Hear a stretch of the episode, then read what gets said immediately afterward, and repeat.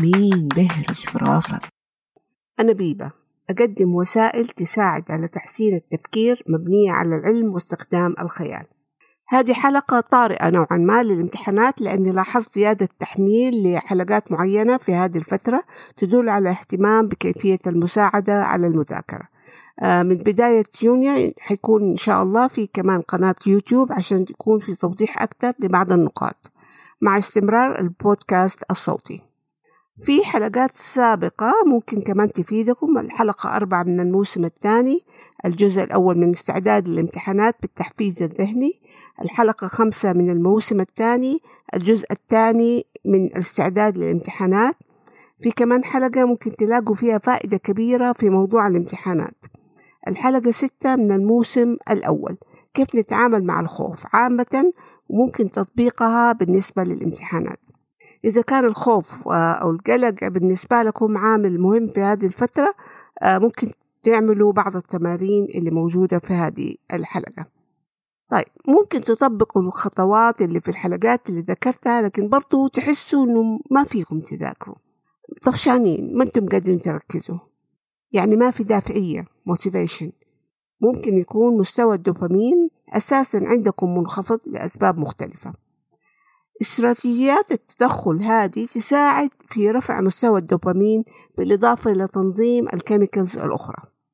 أول استراتيجية النوم. من أكثر الأشياء اللي يصير فيها عدم توازن في أي وقت تحت ال stress زي أيام الامتحانات هو النوم. النوم مهم عشان مخنا يشتغل بشكل كويس وكمان عشان نحافظ على مستوى الدوبامين.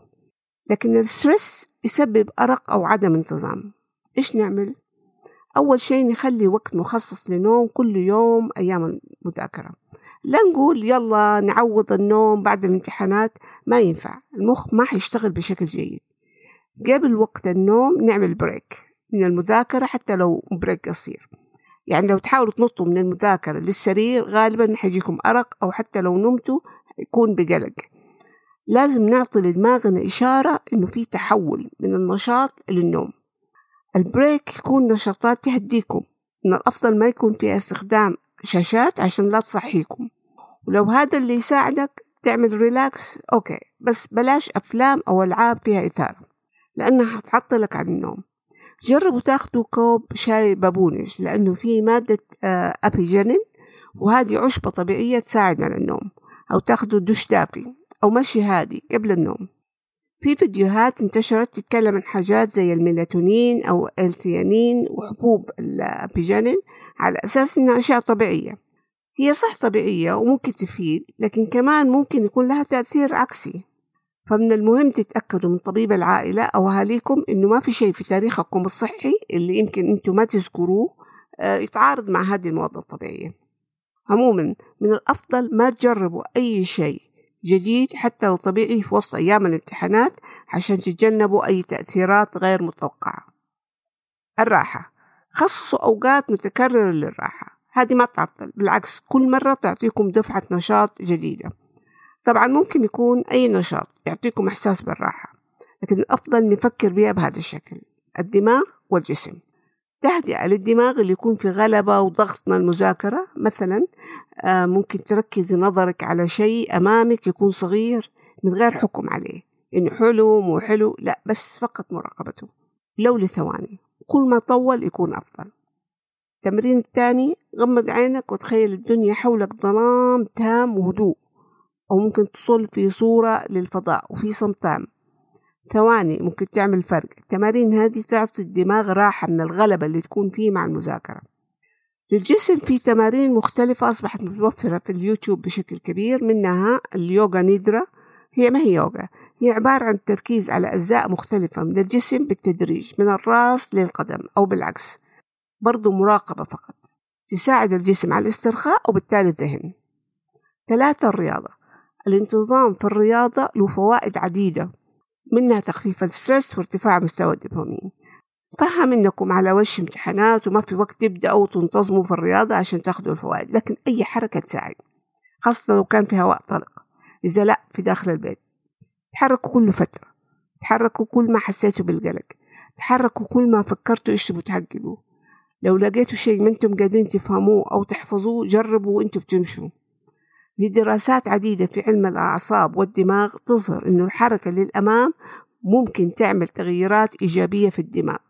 في الحلقة السابعة للأمام سر بشرح عن هذا الموضوع وخلاصة الكلام فيه استخدام أسلوب للأمام سر بخطوات لو صغيرة يعمل حاجتين كبح وتخفيف لل amygdala اللي هي جزء في الدماغ وبالتالي تخفيف الردود الغريزية زي الخوف والتوتر.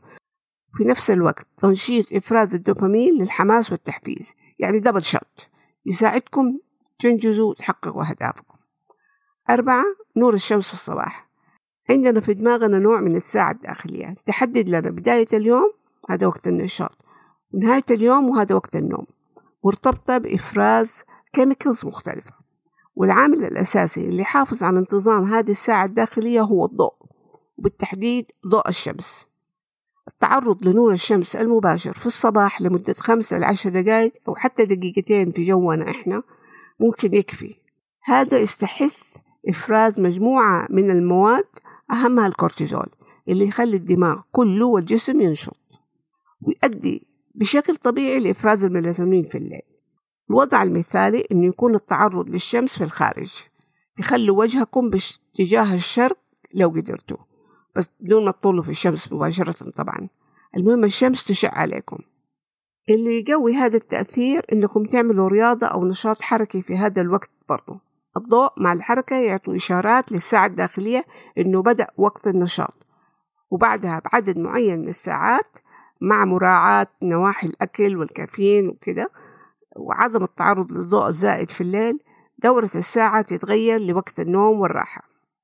إذا موضوع الشمس ما يضبط معاكم سواء لأنه البيت ما يدخل الشمس في الصباح أو الجو ما يسمح لكم تخرجوا برا في لمبات خاصة ممكن استخدامها تعطي تأثير ضوء الشمس إلى حد ما. إذا لا استخدموا أي نوع من الإضاءة القوية مع الحركة عشان تعطوا الإشارة المطلوبة للدماغ إنه يلا ابدأ وقت النشاط. المهم يكون في أول النهار مش في الليل. خمسة الموية الباردة. يمكن تكونوا شفتوا فيديوهات ناس بيغطسوا نفسهم في موية باردة في وسط الثلج في دراسات عديدة تبين إنه هذا يرفع مستوى الدوبامين ويحسن التفكير وله فوائد عديدة. بشكل مبسط ممكن غسيل الوجه بموية باردة من الثلاجة ترشوه على وشكم. على طول حتحسوا بالصحصحة والتركيز. نقطة نحتاج ننتبه لها وهي إنه إذا أحد عنده حساسية جيوب أنف يتجنب إنه يوجه الموية الباردة لمنطقة الجيوب لأنه ممكن تسبب مشاكل ما لها داعي. إذا كان عندكم الخزان مغطى وتجيكم موية باردة في الصيف وتتحملوا الدش البارد طبعا يكون التأثير أقوى. ستة الأكل والموية. أعرف إنه كلنا تحت الضغط نتجه إن ناكل أي شيء وبالذات كربوهيدرات. حسيب موضوع الوزن حاليا. ركزوا على نقطة معينة. معظم الأكل يتحول إلى جلوكوز في الدم في النهاية يعني السكر وهذا نحتاجه عشان أجسامنا ودماغنا يشتغلوا. لكن في أكلات معدل التحول للسكر لها عالي تسمى إنها لها high glycemic index وفي معدل التحول للسكر لها بطيء. لما ناكل الأولى يصير في رش من السكر في الدم ونحس بالخمول والكسل. آه إذا ناكل برجر وكيس بطاطس وكمان مشروب غازي فيه سكر نتوقع نحس بخمول جسدي وعقلي. وقتها المذاكرة تصير مرة صعبة بينما لو الواحد أكل هذه الوجبة بعد ما خلص المذاكرة لليوم يمشي الحال. وقت المذاكرة من الأفضل نكتر السلطات والفواكه والأسماك. بين الوجبات المكسرات تكون سناك أفضل من الشوكولاتة والحلويات. السكريات والكربوهيدرات تعمل خمول مباشر فاختيار الوقت المناسب لأكلها مهم. أيام الامتحانات خلوا بالكم من الفطور. ساندوش عيش أبيض وجبنة سايحة معناه خمول وصعوبة في التركيز وقت ما بتختبروا وقت الامتحان. نبدله. ممكن الساندوش يكون بيض بأي طريقة يعني بروتين أو أو جبنة بيضة يعني جبنة حقيقية. ولو كان الساندوش بالخبز الأسمر أفضل عشان معدل التحول للسكر أقل. دايما في عامل الاختلاف الشخصي. قبل أيام الامتحانات ممكن يعني أيام المذاكرة جربوا بعض الأشياء وشوفوا ردود فعلكم. مثلا البعض عنده صعوبة في هضم البيض فتأثيره ما يساعده فما ينفعهم. ممكن تحطوا بروتين آه يعني تاني.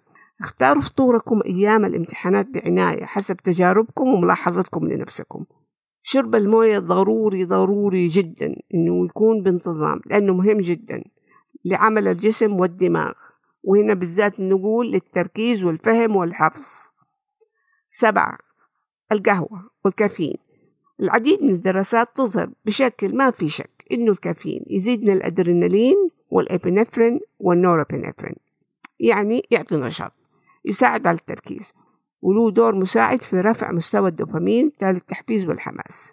لكن لو مستوى الأدرينالين والإبنفرين زاد عن حد معين يصير لنا حالة توتر وهذا ما يساعد على التركيز. بعض الدراسات تظهر إنه معظم الناس يستفيدوا بين 100 ل 200 ملغرام يمكن البعض ممكن يزود شوية. كمية الكافيين المناسبة تعتمد على الشخص النقطة الثانية إنه كمية التنبيه اللي بيحصل مع الكافيين ممكن يأثر على النوم ويصير الشخص ما يقدر ينام أو يكون نومه قلق. فمن الأفضل الواحد ما يشرب قهوة عدة ساعات تتراوح بين 8 ل 12 ساعة قبل موعد النوم. برضو يعتمد على الشخص.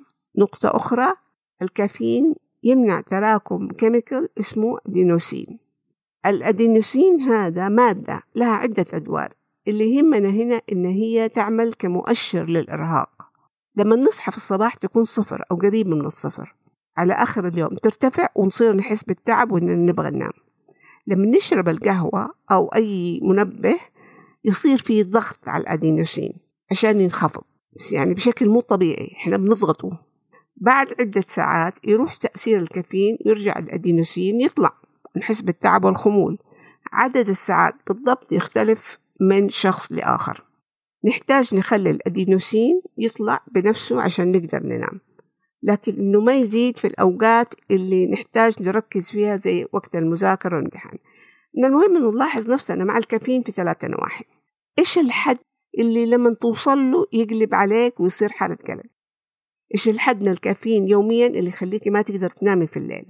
ولما نشرب قهوة أو أي أو ناخد أي منبه كم وقت ياخد مننا قبل ما يقلب ونحس بالإرهاق والخمول اللي يدلنا إنه الأدينوسين رجع طلع. وبناء عليه نقدر نحدد كمية القهوة المناسبة لنا ومتى نشربها. في عادة أعرف إنه كثير مننا يعملها وقت الضغط وهي جدا سيئة. أحد ممكن يقول أصحى بدري المراجعة أيام الاختبار okay ما في مشكلة. اشرب جق قهوة على أساس إنه هذا حيخليه نشيط ألين ما يخلص الامتحان. لكن اللي يحصل إنه ممكن في عز وقت الامتحان الوقت ال critical ينزل عليه الخمول والكسل لأنه الأدينوسين اللي انضغط انضغط رجع طلع. فإيش الأفضل؟ إذا تبغى تصحي المراجعة بدري ممكن تشربي كمية معقولة من القهوة يعطيكي نشاط وتركيز للمراجعة. قبل الامتحان بفترة أقل تشربي برضو فنجان قهوة معقول يعطيك نشاط وتركيز للامتحان نفسه. ترجعي البيت تاخدي راحة من الكافيين عشان جسمك وعقلك يقدروا يرتاحوا وتقدر تنامي. وبعدين ترجعوا تبدأوا تاني. نخلي بالنا إنه الكافيين أو مواد منبهة أخرى موجودة مش بس في القهوة. في نسب مختلفة في بعض المشروبات الغازية زي البيبسي والكوك وحتى في الشوكولاتة. وكل اللي قلناه هنا عن الكافيين ينطبق عليهم برضو. خلاصة الكلام. سبع استراتيجيات تدخل سريع لوقت الامتحانات. تساعد على الحفاظ على التركيز ورفع مستوى الدوبامين وبالتالي التحفيز. واحد تخصيص وقت كافي للنوم. اثنين أخذ أوقات راحة بانتظام. ثلاثة الرياضة أو على الأقل الحركة. أربعة تعرض لنور الشمس في الصباح. خمسة استخدام الموية الباردة للصحصحة. ستة اختيار الأكل الصحيح وشرب الموية. سبعة الاستخدام الصحيح للكافيين. يعني في عوامل تصحصح وعوامل تجيب الخمول. مهم استخدام كل واحد منهم في الوقت الصحيح وبالقدر الصحيح للحصول على الفائدة وتحقيق الهدف. والله يوفقكم. تقعدوا بالعافية.